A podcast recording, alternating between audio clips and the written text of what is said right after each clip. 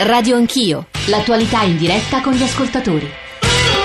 Sono le 9.05, Giorgio Gianchini in studio con Antonio Laspina, sociologo, insegna alla Luis di Roma, ha pubblicato Il mondo di mezzo, Mafie e antimafie, eh, che è un prezioso lavoro di fotografia di quello che sta accadendo. Facciamo il punto per fare un po' d'ordine nella trasmissione di stamane. Ieri pomeriggio è stato presentato quello che viene ritenuto più la più importante e documentata relazione, rapporto eh, sullo stato delle cose delle nostre mafie, delle mafie nel nostro paese. Vengono dette tre cose. La vera novità di quest'anno rispetto al passato è che l'andrangheta, nonostante i colpi che le sono stati inferti dalle forze dell'ordine e dalla magistratura, continua ad avere una grande capacità di penetrazione, continua ad avere relazioni fortissime con i narcotrafficanti sudamericani. Cosa Nostra dimostrerebbe persistente vitalità anche se sta vivendo una fase di transizione. La Camorra, dopo i colpi che sono stati inflitti ai clan storici, sta vedendo emergere una nuova generazione che è quasi più gangsteristica, una specie di corpo che purtroppo trova una forte connivenza nel territorio e leve giovanissime. Lo sappiamo perché nelle ultime settimane sono stati 23 omicidi, tra l'altro spesso di adolescenti. Non è semplice parlare di tutti questi temi e ai noi delle diverse mafie, della fisionomia che assume la criminalità organizzata nel nostro paese, ma cercheremo di fare questo partendo dall'andrangheta per poi parlare di Cosa Nostra e di Camorra. 335 699 2949 per sms, per whatsapp, inclusi whatsapp audio, radio anch'io, chiocciorai.it per i messaggi post elettronici e poi anche Twitter con Periscope che ci sta riprendendo. Prima di andare dal Antonio De Bernardo, sostituto procuratore della DDA eh, presso la Procura della Repubblica eh, di Reggio Calabria, eh, volevamo sentire sentire Nello da Napoli, che credo sia giovanissimo Nello, giusto? Sì, buongiorno, ho 23 anni, sono un ragazzo di Napoli e onestamente mi sono fatto una mia idea sulla, sulla questione. Credo che tutto nasce da un disagio generale che le persone stanno vivendo in questo momento. Il fatto che le persone non sono tutelate comunque dallo Stato nei diritti di base, come può essere quello di avere un, un lavoro, soprattutto per noi giovani, porta inevitabilmente noi ragazzi a prendere delle vie alternative, vie alternative che vengono prese soprattutto per avere una chance di inserirsi nel mondo del lavoro e soprattutto... Di Scusi avere... Nello, ma lei è capitato direttamente? Non è capitato direttamente, però diciamo che la via della legalità ci viene spesso sbarrata spesso persone anche a livello universitario così come a livello lavorativo ci passano davanti di conseguenza noi siamo costretti a prendere delle altre strade che, possano, che possa essere cercare strade verso l'estero oppure fare, cercare di chiedere tramite delle conoscenze di avere la, l'opportunità di andare avanti. Cioè se la legalità non viene comunque rispettata anche a livelli più bassi, come ho detto, io sono un ragazzo universitario, risulta difficile per un ragazzo avere ben chiaro l'idea di quale sia il bene e quale sia il male. E le persone che non hanno una forte educazione dietro spesso sono costrette ahimè a decidere di intraprendere delle strade Guardi, che Nello, essere poco eh, eh, io insomma il suo intervento lo giro subito ad Antonio Laspina è qui seduto accanto a me perché Nello ci sta dicendo una cosa il primo passo laddove la legalità diciamo non impera anche se il verbo è un po' aggressivo e forte e poi la relazione amicale, eh, eh, la raccomandazione che è il primo passo però che in realtà ci sta dicendo, credo Nello, porte, può portare su altri binari che sono poi quelli della criminalità vera, la spina. Sì.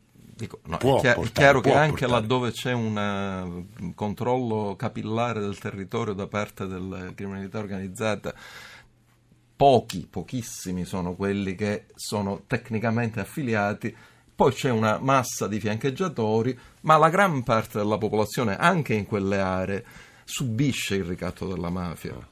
Lei è siciliano, no? Sì, io sono, penso si capisca anche dall'accento. Eh, eh. Eh, quindi eh, non, eh, attenzione perché eh, ci sono ovviamente delle gradazioni la raccomandazione, la, eh, il favoritismo, il particolarismo che sono diffusi da tante parti sono un elemento, però le, la, eh, eh la, disponibilità a, a avvantaggiarsi direttamente del rapporto con i poteri criminali non è, non è, così diffusa, è, è presente in alcune, tra l'altro in alcune eh, fasce della popolazione, in alcuni soggetti, per esempio alcuni, non tutti, in realtà una minoranza degli operatori economici, e alcuni esponenti delle pubbliche amministrazioni, del mondo delle professioni e così via. Quindi eh, c'è questa disponibilità, sono, c'è una sorta di gradazione, dobbiamo immaginare come una, una, una serie di cerchi concentrici esatto. di soggetti che sono più vicini, la famosa zona grigia ha tante gradazioni di grigio, ma poi ci sono tanti che stanno nella zona bianca. La gran parte della Grazie popolazione in Sicilia, in Calabria, in Campania sta fuori e subisce questa, questa grave diminuzione sia della libertà economica, prima di tutto. Poi però ci sono delle civile. zone in Campania, in Calabria, in Sicilia specialmente, in cui la disoccupazione è così alta, il controllo del territorio è così forte che la via della legalità è difficile. Certo, questo sì. La via della legalità è, difficile eh, sia perché c'è la la disoccupazione, c'è il controllo del territorio da parte della mafia e sia spesso perché purtroppo non c'è il controllo da parte delle, delle istituzioni pubbliche.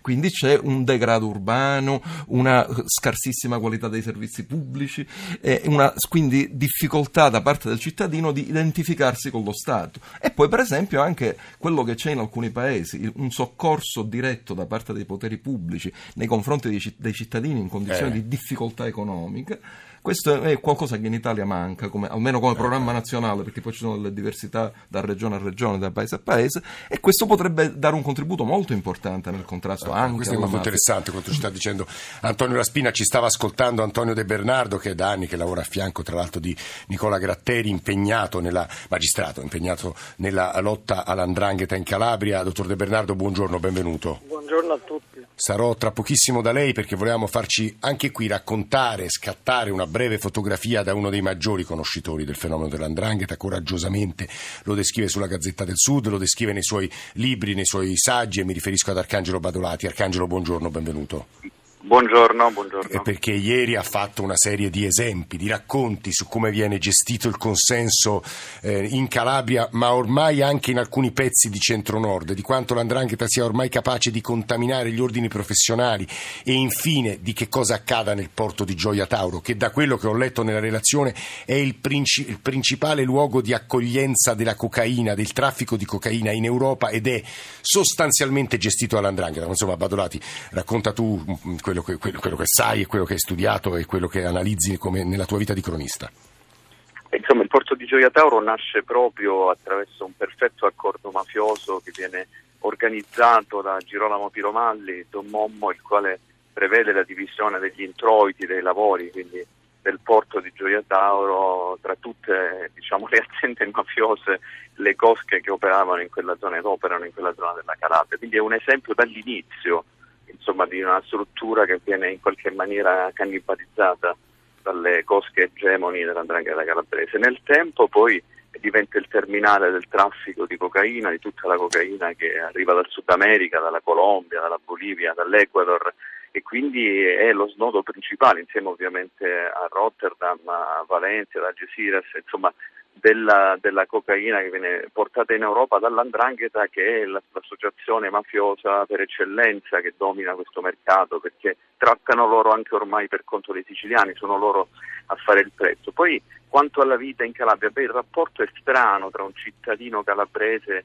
e, e, e lo Stato perché è un rapporto che si basa su eh, due piani paralleli, quello appunto il piano rappresentato dalle istituzioni democratiche dalla comunità civile. E il piano invece alternativo in qualche maniera, ma forse più che alternativo perché ormai bisogna parlare davvero di una forma parallela all'autorità che è quella delle organizzazioni mafiose che nei paesi esercitano il loro ruolo perché hanno un'influenza su tutto quello che eh, si svolge nei piccoli centri, dall'elezione di un sindaco eh. che può avvenire appunto per lo spostamento di 10, 20, 50, 100 voti che loro sono in grado di controllare, agli interventi non so, in favore di un paziente che non trova posto in ospedale, eh, cioè loro si pongono come un'autorità in grado di, in grado di dirimere le controversie tra privati, no? esercitano una forma di giustizia privata e quindi hanno eh, una sorta di consenso che continuano eh, a mantenere e quindi un consenso che si traduce anche in un rapporto stabile con la classe politica. Contaminando adesso anche gli ordini professionali, ci raccontavi ieri. Beh, ma è indubbio, è indubbio perché oggi tra l'altro eh, un mafioso è ormai un mafioso di terza generazione, quindi eh, come dire, può specializzarsi, può diventare un professionista forte del denaro acquisito eh, diciamo, dalle generazioni precedenti e poi appunto affinando le proprie conoscenze attraverso eh, lauree no, in vari settori, non, non, mi meraviglierei di trovare medici, di trovare architetti, di trovare avvocati, insomma, che provengono e sono diretta emanazione di famiglie eh, mafiose, cioè ormai il problema è proprio questo, no? la confusione, la nuova borghesia, diciamo, no? in Calabria rischia di essere una borghesia largamente eh, mafiosa. Ieri raccontavi l'ultima cosa, l'esempio di un caposala, no? Beh certo, pensate che per esempio De Bernardo lo sa bene, che eh, insomma, il mandante dell'omicidio, è l'ultimo omicidio eccellente, sono stati pochissimi in Calabria, uno di questi è l'omicidio del vicepresidente del Consiglio regionale della Calabria, Francesco Fortugno, che avviene proprio di fronte al seggio in cui dovevano svolgersi le primarie. E in quell'anno, eh, siamo a metà degli anni 2000, 2000-2005, e, e avviene per conto eh, di un mandante che il caposala, era il caposala dell'ospedale di Locri. Questo conferma pure quanto no, la sanità sia stata infiltrata dalle esatto. cose che hanno preteso l'assunzione dei loro appartenenti, che hanno addirittura piazzato lì magari i figli di boss che sono diventati medici. Quindi oggi si trovano i figli di boss a fare i medici negli ospedali pubblici. Sì, è un'analisi amarissima. Antonio De Bernardo cerca di combattere tutto ciò con successi, perché le loro inchieste hanno portato a moltissime condanne, però eh, sentendo Arcangelo Badolati, leggendo alcune delle cose e testimonianze ci state mandando voi ascoltatori, eh, certo ci si rende conto che gli strumenti per combattere sono tanti, ma forse insufficienti e che la, la battaglia è comunque difficilissima. Antonio De Bernardo, sostituto procuratore allora, Reggio Calabria. Sì. sì, buongiorno di nuovo. Io direi gli interventi che mi hanno preceduto e anche l'intervento del, dell'ascoltatore sì, napoletano. Nello.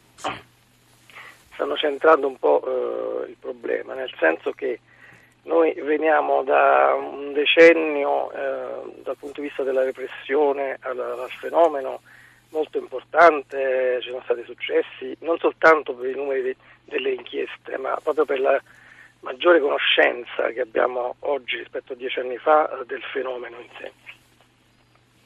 Però, come dicevate prima, l'andrangheta è ancora Fortissimo. fortissima.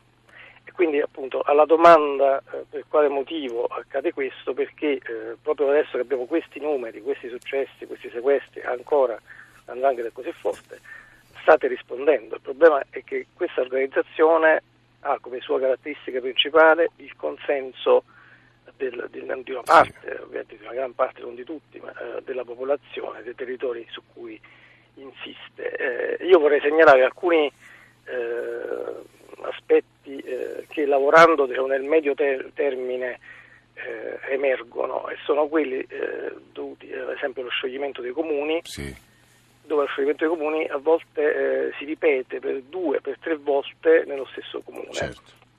Oppure eh, il fatto che eh, nel medio termine si, non soltanto si indagano, si arrestano le stesse eh, famiglie, ma gli stessi soggetti, le stesse persone fisiche, anche durante la detenzione e subito dopo, continuano diciamo, a svolgere il loro, il loro ruolo e vengono, e vengono, nuovamente arrestati. Questo vuol dire eh, semplicemente che eh, l'organizzazione eh, continua tranquillamente le sue attività nonostante diciamo, la, la repressione, che è importante, che ci fa conoscere tante cose, ma che evidentemente non basta. Io eh, sono sul, sul, territorio diciamo, e, e vedo eh, cosa succede quando affermiamo la legalità eh. eh. con un sequestro di un'azienda o con lo scioglimento di un comune. Ebbene, eh, la reazione sul territorio eh, non è sempre positiva. Questo è tragico però. proprio su questo ci dobbiamo interrogare però eh, perché se eh, un'azienda viene sequestrata, si parlava prima, ho ascoltato l'intervento del, del professor Raspini, del sì. ah, no. sì, sì, di, di Roberti. nazionale sì. anche che ha detto eh, benissimo su quello che stiamo come, abbiamo diciamo, accertato in questi anni se volete poi ritorniamo su questo. Però ehm, quello che volevo evidenziare è che oltre ai beni immobili, terreni, palazzi che l'agenzia dei beni confiscati deve destinare, poi ci sono anche le, le aziende, delle mm. imprese che vengono sequestrate con dei lavoratori. Eh certo, perché quello è lavoro. Eh, cosa succede un secondo dopo diciamo, il sequestro da parte dell'autorità giudiziaria? Purtroppo spesso, eh, proprio perché si deve agire secondo legge, mm. e quindi quelle imprese che esistevano nel mercato perché mafiose eh, e avevano un ruolo nel mercato perché mafiose, nel momento in cui rispettano eh, la legge eh, vanno in decuzione in, tempi diciamo, rapidissimi. escono al mercato. Sì. E quindi sono posti di lavoro persi e quindi è consenso che si perde. Esatta, eh. Esattamente questo è il punto, cioè noi rischiamo proprio nel momento in cui affermiamo la legalità di perdere, eh, vincendo la battaglia, di perdere la guerra del coltello. Guardi, su questo De Bernardo torno da lei tra pochissimo perché volevo anche una riflessione del professor Laspina su questo tema perché poi c'è un capitolo del suo libro sugli strumenti per annientare le mafie, ma prima volevamo sentire tre Whatsapp. Io volevo ricordarvi che l'Italia prima dell'unità era governata dalla mafia, andrangheta, camorra e così via, prima dell'unità d'Italia. Secondo voi Garibaldi con mille uomini poteva fare quello che ha fatto? Chiedetevelo. Marino da Cagliari. Il controllo che hanno loro del territorio non ce l'ha neanche lo Stato in certe zone d'Italia. Claudio, buongiorno. Le mafie per me, se esistono ancora e continuano ad avere questa grande capacità sul tessuto italiano e estero, è perché c'è uno Stato assente, uno Stato che non sa dare una mano a imprenditori, cittadini, tessuto sociale, città disagiate te, e loro raccolgono proprio i maggiori profitti da questo disagio. No? È uno Stato nello Stato. La mafia interviene perché lo Stato in Italia non è forte, non esiste. La Spina, ci sono, professore, ci sono molte cose da dire, anche in relazione a quanto ha detto eh, poi De Bernardo, la difficoltà, una volta lo Stato interviene con la mannaia della legalità, che qualche volta però appunto essendo una mannaia taglia anche posti di lavoro e quindi consenso. E intanto questo certamente è vero ed è chiaro che molte aziende in mano mafiosa sono aziende fasulle perché, se, perché servono per riciclare denaro, quindi ovviamente nel momento in cui si deve ritornare alla legalità sono scatole vuote, ma molte no. Quindi quello che diceva prima il procuratore Roberti, l'esigenza di intervenire, e, e diceva ovviamente la Presidente della Commissione antimafia eh, Rosi Bindi, che, perché c'è, c'è, già un disegno di legge che è stato approvato da, da una delle Camere, c'è questa esigenza di rientrare ri in profondità sul sistema di allocazione e di gestione dei beni e soprattutto delle aziende confiscate, perché se queste aziende venissero messe intanto nelle mani di soggetti che le sanno gestire da un punto di vista manageriale, e poi si facesse ricorso, nel testo mio ci sono alcune mm. proposte in questa direzione, anche al, agli stessi beni confiscati, per esempio, che presentano un polmone gigantesco di eh, risorse, di molti miliardi di euro, non c'è neanche una, una, una cifra precisa, perché ancora non, non, si sa bene neanche a quanto ammonta questa gigantesca quantità di, di, di risorse, per mettere dentro le aziende anche del, del, denaro fresco, delle, de, degli aiuti, si potrebbe anche sostenere in vita delle aziende che se no avrebbero delle gravi difficoltà. Quindi non è scontato che un'azienda in cui entra la legalità soccomba. Ci sono infatti alcuni casi noti di importanti aziende che erano in mano alla mafia e che gestite bene hanno anche in presenza di un abbattimento degli introiti, perché certi introiti gli erano garantiti, riescono a sopravvivere e hanno garantito l'occupazione. Il professor Raspina è da noi molto ringraziato, so che adesso deve scappare, sì, quindi grazie per essere stato eh, con noi. Arcangelo Badolati e poi Antonio De Bernardo, perché il tema mi sembra a questo punto centrale, credo che ad esempio Arcangelo abbia anche diverse storie e ci può raccontare. Arcangelo. Ma guarda, io posso contarvi di un bene insomma, importante, viene sequestrato a Gioia Tauro, ad una famiglia insomma, molto, molto rilevante, beh, questo bene poi non arriverà mai ad essere sfruttato perché viene bruciato, cioè pur di non eh, consegnarlo poi allo Stato preferiscono bruciarlo, oppure succede che dei beni che sono di fatto addirittura confiscate alle organizzazioni mafiose poi rimangono eh, sotto il controllo di quest'ultime, per esempio grandi appezzamenti di terreno, fondi rustici e uliveti che vengono poi stranamente eh, utilizzati, nel senso che tu vai lì e trovi che sono stesse le reti per raccogliere l'oliva, e ti domandi ma com'è possibile, sono bene confiscato, chi ci sta lavorando? Beh ci lavorano naturalmente degli agricoltori che vengono mandati lì dal reale tuttora possessore del bene che è il mafioso eh, della zona, mi riferisco ad aree vaste per esempio di Castellace, che è una zona, eh, una frazione di Oppilo Mamertina, siamo ancora eh, nel cuore del Reggino, è molto complicato ed è fallimentare, devo dire. Io dobbiamo parlarci chiaro, la gestione dei beni confiscati in Italia, almeno per quello che riguarda la Calabria, io non so la situazione quale sia in Sicilia, è una gestione fallimentare, cioè non si è riusciti assolutamente a utilizzare questo tesoro enorme, enorme, eh, che rimane di fatto sotto il controllo diretto o indiretto delle organizzazioni mafiose. Non voglio sembrarvi pessimista, ma no, sono realista, perché quello che vedo. Bisogna essere no, realisti e poi era molto giusto quello che ci dicevi sui due piani, cioè l'opinione pubblica e i cittadini hanno le istituzioni democratiche, hanno però questo piano alternativo e qualche volta questo secondo è più seducente, mi sembra un, il tema che tra l'altro aveva sollecitato eh, con, con, insomma, con, grande eh, attenzione e acutezza Antonio De Bernardo, col quale poi vorrei chiudere questa seconda parte, eh, procuratore. Sì, quello che è stato detto è quello che vediamo quasi quotidianamente. Io ricordo anche una volta che trovavo una piantagione di marijuana su un terreno eh. confiscato, cioè per, per, dire. Eh. Quindi eh, secondo me è la vera frontiera del contrasto al, al fenomeno, cioè noi dobbiamo eh, far avvertire alla popolazione che nel momento in cui interviene lo Stato le, lo, condizione, le condizioni della popolazione migliorino.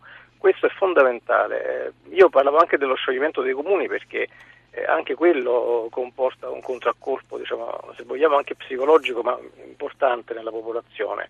Se i commissari prefettizi, che purtroppo devono ovviamente osservare una serie di, di parametri certo. e di norme, eh, di fatto vanno a, a, peggiorare la condizione dei commercianti, dei, degli imprenditori. È ovvio che si preferisca. Devono aumentare le tasse perché devono rispettare quei parametri eh, noi è come se giocassimo una partita esatto. di calcio e giochiamo solo il primo tempo, poi il secondo rinunciamo a giocarlo e quindi la partita poi la perdiamo. Guardi, procuratore, Bisogna... Le leggo due messaggi perché insomma toccano quello sì. che sta dicendo lei. Se aderendo alle mafie, ci scrive Tina da Velletri, si guadagna in una settimana l'equivalente dello stipendio di un mese di lavoro onesto. Non può semplicemente esserci partita se non si educa, diciamo, all'onestà. E qui infatti qualcun altro scrive ci vogliono 250 maestri, non 250 militari. E poi Max, con quali strumenti si può contrastare la mafia localmente? Cosa può fare un amministratore locale anche onesto? Come può opporsi? Come può produrre politiche amministrative virtuose senza l'avallo dell'organizzazione dopo che ha ascoltato le cose che ho ascoltato? Stato, eh, De Bernardo?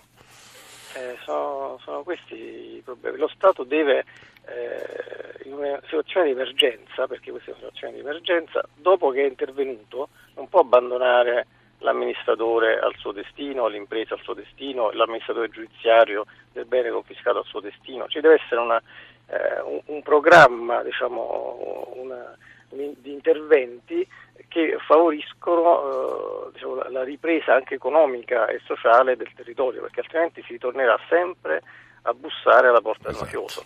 E questo è, dire, è, il motivo per cui non, non, non, viene debellata, perché non è stata debellata nonostante eh, l'elevatissimo livello del contrasto e della repressione, perché su questo è vero che ci sono stati importantissimi risultati, eh, però noi dobbiamo mettere in condizioni chi si ritrova il giorno dopo l'intervento dello Stato a migliorare la situazione della popolazione. Se io, eh, amministratore giudiziario, riesco a mettere nella busta paga del lavoratore l'intero, l'intero stipendio, cosa che non avviene quasi mai, devo dire, prima dell'intervento dello Stato, per due mesi il lavoratore penserà che la situazione, la situazione è migliorata. Se però il terzo mese l'azienda eh, viene posta in liquidazione, è chiaro che facciamo un autogol.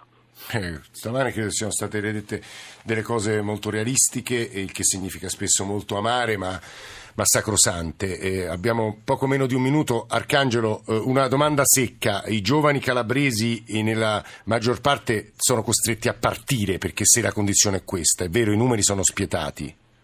Sì, siamo a cifre che ricordano davvero i primi del Novecento. La gente non solo parte dalla Calabria, ma parte dall'Italia, cioè si sposta dalla Calabria verso altri stati, si torna in Canada, in Australia, una tristissima. È una condizione del genere che le organizzazioni mafiose eh, certo. riescono ad attecchire, no? perché eh. offrono appunto eh, occasioni di lavoro. Mm. Questo è molto drammatico. Mm, questo, io ringrazio moltissimo Arcangelo Badolati Antonio De Bernardo. Noi tra poco con altre voci, quella di Giorgio Pieraccini, di Felice Cavallaro, di eh, Isaia Sales e anche insomma, un, un, piccolo focus sulla eh, depenalizzazione delle droghe leggere. Torneremo subito dopo eh, il GR.